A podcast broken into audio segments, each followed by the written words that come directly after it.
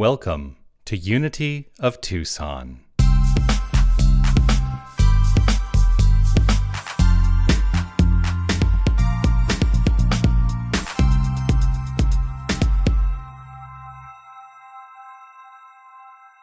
Today, I wanted to talk about this idea of anticipation and the construct that it really is talking about, which is expect, expectation.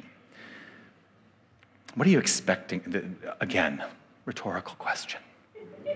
I am not expecting you to say an answer to me.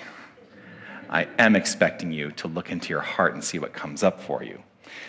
What are you expecting right now? What are you expecting right now?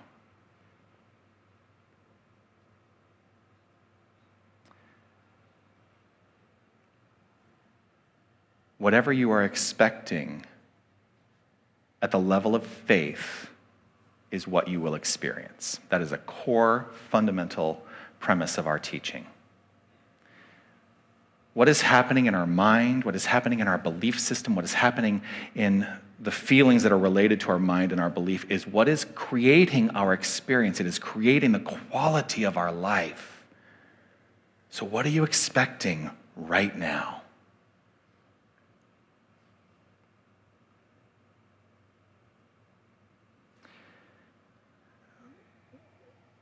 I am frequently in conversations with people, and surprise, surprise, um, as a minister, the philosophy usually comes up as part of the construct of conversations I have with people. And so it almost always, irrespective of what's happening in somebody's life, here's the thing as a minister, I've committed myself to knowing a deeper truth about all the things that we call problems in our lives. And so as people express to me their perception of problem, my desire and my expression and experience is always to root myself in the heart space and say, it's a perception and what wants to happen here. What is the expectation here? And it is a daily practice, a daily practice.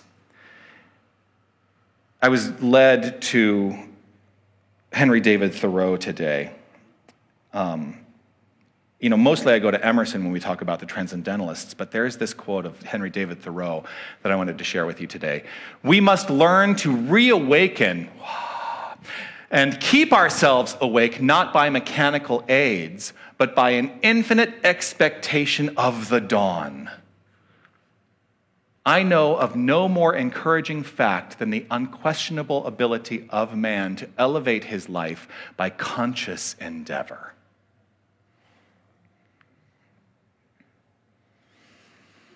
We must learn to reawaken and very important, and keep ourselves awake. And then he says this phrase, not by mechanical aids. You know, sometimes I get up here and I talk about the approach we take to this entire philosophy, and we want to get in there we want to manipulate the circumstances, manipulate the experiences, manipulate the stuff out there. That's what he's talking about. He's saying we should live in this awakened state, but not by trying to manipulate or coerce anything into happening. Our job is to be in that infinite expectation of the dawn. And boy, what flows forth from that conscious perspective? I also want to acknowledge the fact that it was gendered language at that time. And so when he refers to man, he does refer to us all, irrespective of our gender. In this construct of reawakening, what I think is that in our time on this plane of action, and we have a limited experience on this plane of action. Is there anyone who's not having a limited experience on this plane of action? Because if you are, you should come up here. Because I'd love to hear from you. But in this time on this plane of action, um, we are often referring to the experiences we have, especially if you're in a spiritual philosophy or a spiritual community, as a constant path of reawakening, right? We're constantly trying to wake up, to let go of that sleep which we have been experiencing, so that we can come into a greater understanding and expression of our infinite self. True awakening, true awakening, I think what he is positing is that true awakening is in expectation.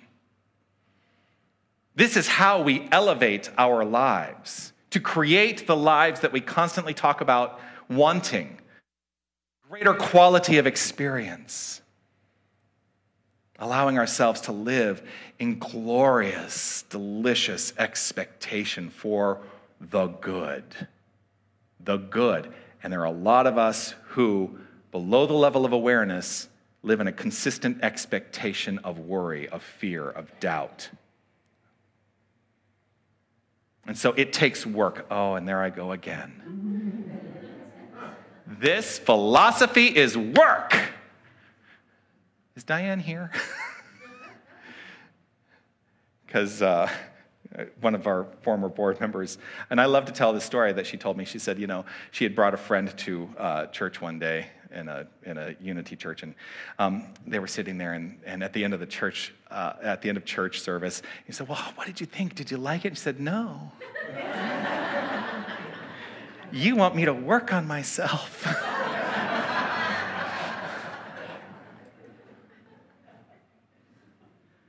but I know that if you are here in this room, whether you are here for the very first time, you know nothing about the new, thought philosophy, you are here on purpose, even if somebody dragged you here. Because there is an infinite inner purpose that is drawing you to the experiences to which we are living in great expectancy. And so there is something that brought you to be here today. I hold that to be firm in my own heart, that as a resolve and a belief in my heart. You get to decide what you believe, but I hold that as a belief that if you are here, you are here on purpose. And so if you leave with nothing else, leave today with purpose. To perhaps make that one shift in your mind, that one shift in consciousness that makes your life better. And nobody else is going to do it for you. You're the one who's going to have to do it. You mean I have to work on myself? The other thing that happens is we show up on our Sundays, and you know, they're so they're, they're and this is this is not meant to be disparaging of anybody who only shows up on a Sunday. Um, the question that I have is what happens when you walk past these doors and you experience the other six days of the week? Are you maintaining a practice of expectancy of the good? And, if you're not, and it's okay, it's okay if you're not, I will just ask you this question What are you waiting for? What is it that you are looking to experience here? Notice I didn't say acquire here. What are you looking to experience here? Because it is the experience I think that you carry with you. What in your life has eluded you? A lot of questions today. What in your life has eluded you, or that you feel has eluded you? Is anyone, again, rhetorical, or maybe not? Yes, rhetorical. just check in with yourself and see if there's anything you feel is missing because something that you wanted or you thought you expected has eluded you in life. I like to talk about the big picture sometimes, the big picture ideas, right? It's when we get into class that we take it down to what I call the nitty gritty and we really put this stuff into practice. But let's talk about the big picture because sometimes, sometimes it's easier to see the big picture, isn't it? It's like, oh, I can step back and I can see the big picture. And now what is for me to do is to figure out in what manner might I navigate the big picture? What are the big picture things in your life that operate? What are the big picture things in your life that operate in your life? Like, what is it that is a driver for you? What is the big picture driver for you? I talked about this on Wednesday night. It's something that I called, did I talk about it on Wednesday night? Everything mushes together sometimes. Um, I, I talked about the idea of a global intention right? That you have this global intention. That's a big picture idea that drives you, and every decision you make in your life is based on this global intention. And if you can identify that, and there may be more than one, I want to be very clear, but if you can identify that, you're already a step ahead of what I think 90% of the people in this world are experiencing. So, what is the big picture idea that drives you? Now, in relationship to that big picture idea, do you have any regrets going on? Are you feeling any regrets around that? Or do you have sorrow over something that you can look at in your past that is related to the big picture idea that you can say, oh my gosh, that was such a failure in relationship to the big picture and the direction that I want to move? Because here's what happens for a lot of people they get mired in that stuff, and then they can't move forward because all they can see is the big picture clouded by that. Let it go. Because you are unbound. That's the truth. You are absolutely unbound. Sorrow, here's the thing sorrow and regret are easy. They're easy. So easy to get trapped into. We often live with this consciousness of sorrow and regret because we get something out of it. We get to tell our story and we get sympathy and we get that energetic connection with others called sympathy. What are you expecting to gain from holding on to all of that? I lived for a long time in the identity, I carried an identity of a failed relationship for me for a long time. And I would tell the story over and over without, without an elevated point of view because I would get sympathetic attention from people. And I would mistake that sympathetic attention for love. And a lot of us do that. And it is a form of love. I want to be really clear. It is a form of love when your friends give you that kind of sympathetic attention. But the true love to embody is the love that is found right here within. And when you find that, that story no longer has any weight or bearing in your life. When I found that, that story went out the window as something that I had to carry with me to feel like I was being in a, an experience of love. Now I keep coming back to the story just because it's a good story to tell on a Sunday. As long as I lived that, as long as I lived that story, I failed to remember that I was in charge. And we do that a lot too. I'm here to tell you, you are 100% in charge of your life. 100%. There is no one else who has any bearing on the flow of your life except you.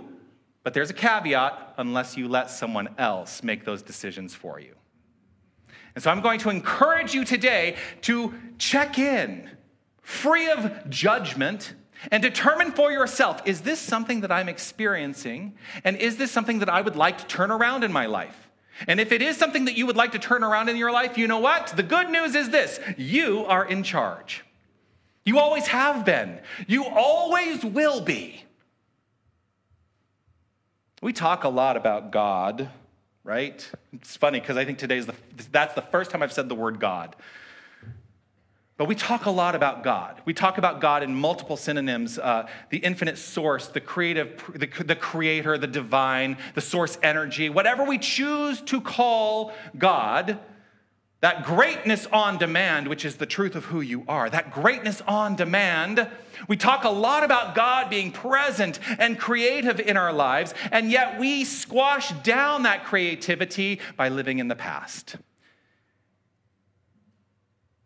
It's true. God is consistently creating, but God can only create through you to the degree that you open yourself up to that unbounded, expansive sensibility, to the degree that you let go and live in the anticipation of only the good. That power cannot create without your causative energy being put into it. Now, we are always putting causative energy into it. The, tr- the, the trick is to understand if you are putting causative energy into it from the point of view of goodness and love and light and peace and power and beauty and joy, or are you putting the causative energy into it below the level of awareness into sorrow and regret?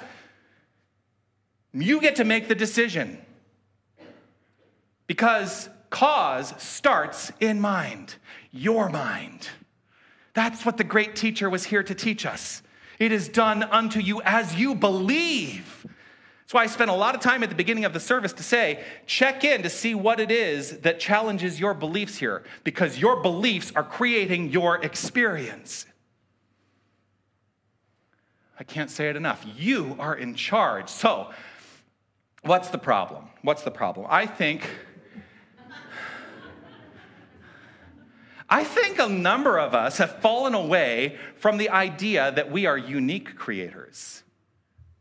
What do I mean by that? I mean that we've gotten into this pattern of patterning other people's creative ideas. There is no requirement that any of us do that. So I spent a lot of time up here talking about self reliance and self expression as well, right? We release our power and give over to conformity. We conform to other people's ideas of what is acceptable. We take those on as beliefs as we grow up and learn what is acceptable in society, right? And there are some that I can agree with. I don't think murder is acceptable. If there's anyone here who believes that murder is acceptable, um, keep it to yourself. But giving up my expression of identity and personality to conform to anybody else's idea of what or who I should be, to me, that is not acceptable. I must stand firm, and we must all stand firm in the identity that we are unique, magnificent, glorious expressions of this thing called God.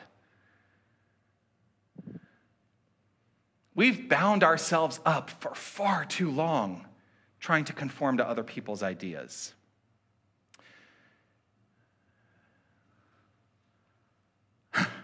There's a. Um, I, I didn't put it up here, but there's a quote that I often think of, and I wrote it down on my notes today from Ernest Holmes, who is the founder of religious science. He said, It is probable that most of us go through life more or less hypnotized by what everyone else has believed.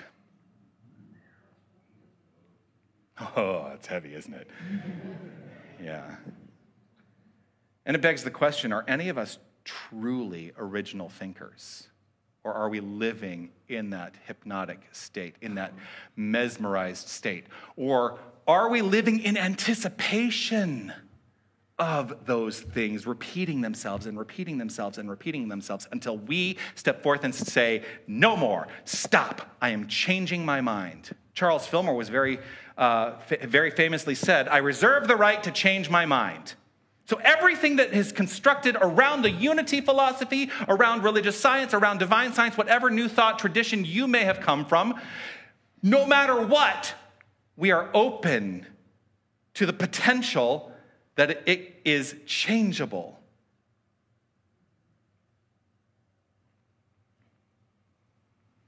We have been simply repeating patterns, and even in this, we have patterns that we accept.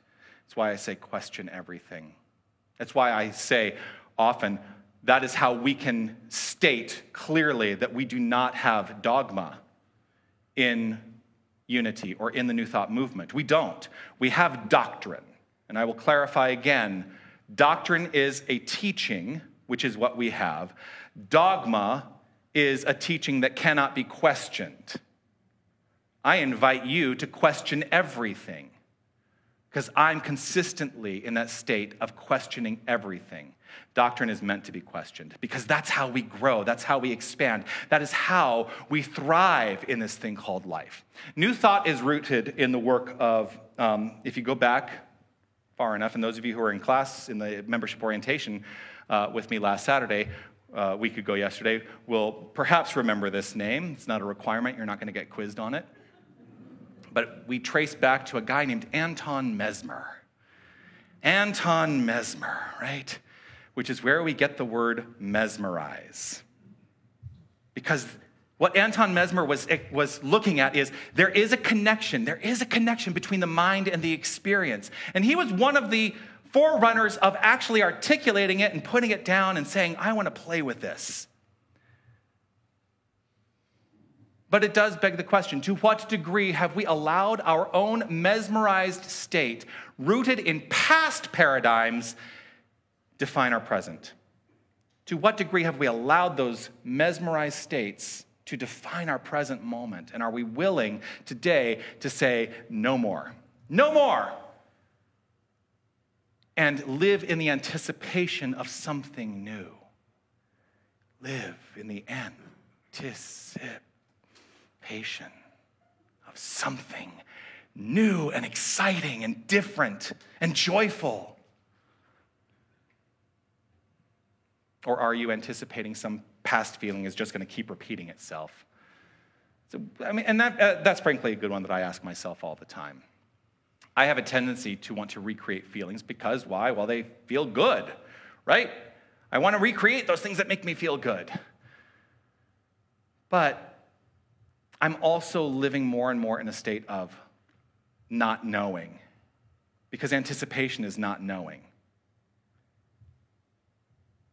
I live in that state of not knowing and trusting faithfully that whatever needs to be known will be known and expressed and experienced. So, what are you expecting in any given moment? That's really the core question today. What are you expecting in any given moment? It all really started, this whole message today really started with that idea. What you are expecting, you will receive. So, start to uncover your expectations. How do you approach situations in life? Do you approach situations in life with excitement or dread? Because they're not so far off in terms of the physiological experience. Excitement and dread can feel the same. Do you realize that? Imagine two people, one filled with dread, one filled with excitement, approaching the same event. Who do you think is going to have a better time? Who do you think will have the preferred experience, or what we might call the preferred, preferred experience? How much of your life, this is again, as all questions are today, rhetorical. How much of your life are you approaching with the anticipation of dread? I will tell you, I, I acknowledge this morning that I have a little bit of fear happening for me. That little bit of fear is around a decision I made about 15 years ago that at some time in my life, most likely the year I turned 50, and it's just, of course, that's the anticipation. It's all working out that way because that was a firmly held faith. The year I turned 50, I would walk the Camino de Santiago in Spain. You know, you know what the, that pilgrimage is? If you don't know, very briefly, it's a 500 mile pilgrimage. You start in the south of France, you hike over the Pyrenees, and you keep walking every day for five to six weeks. And I have wanted to do this for the past 15 years when the uh, idea and the concept was first introduced to me, and I am doing it this year.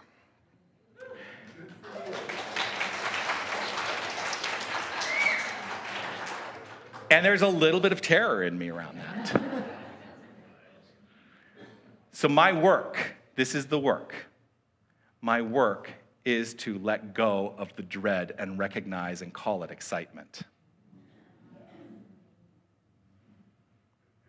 Where did we learn to fear, and are we willing to let it go? Hmm. You're in charge. You get to make the distinction and, and decision. If you are not consciously in charge, you are allowing your subconscious to rule. You are allowing those things below the level of awareness to rule. That is living in a hypnotized state that is probably not going to work out very well for you. So today, unbind yourself, be unbound today, look at your sense of anticipation. It's exciting. Today, awaken to the infinite. Peace and blessings. You are magnificent.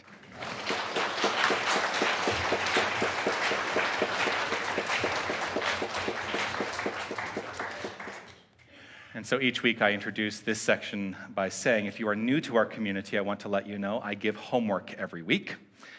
Uh, because, as I said at the beginning, this is meant to be a practical application of a spiritual philosophy. And so the homework is intended to help you guide, be guided into a practical application. So this week, I'm inviting every single one of us to pay attention to our expectations. Hmm, I wonder why that is. Could that be what my whole talk was about? Are they rooted in past ideas of what should be? Or are you living in the expectancy of the good, irrespective of past ideas? Every morning, I want us each and every morning to wake up and write down, so keep a notepad by your bed, write down what you are expecting in that day. Just write it down. Look at it. Make some determinations. Don't qualify it as good or bad. Don't judge it. Just write it down. What are you expecting? Make some determinations. Ask yourself this question Is this what I really want? Is this what I really want? And if it is, great, move forward. And if it is not, make a conscious choice to change your mind in that moment. Scratch out what it is that you want to change and write down a new expectation and see how your week works out.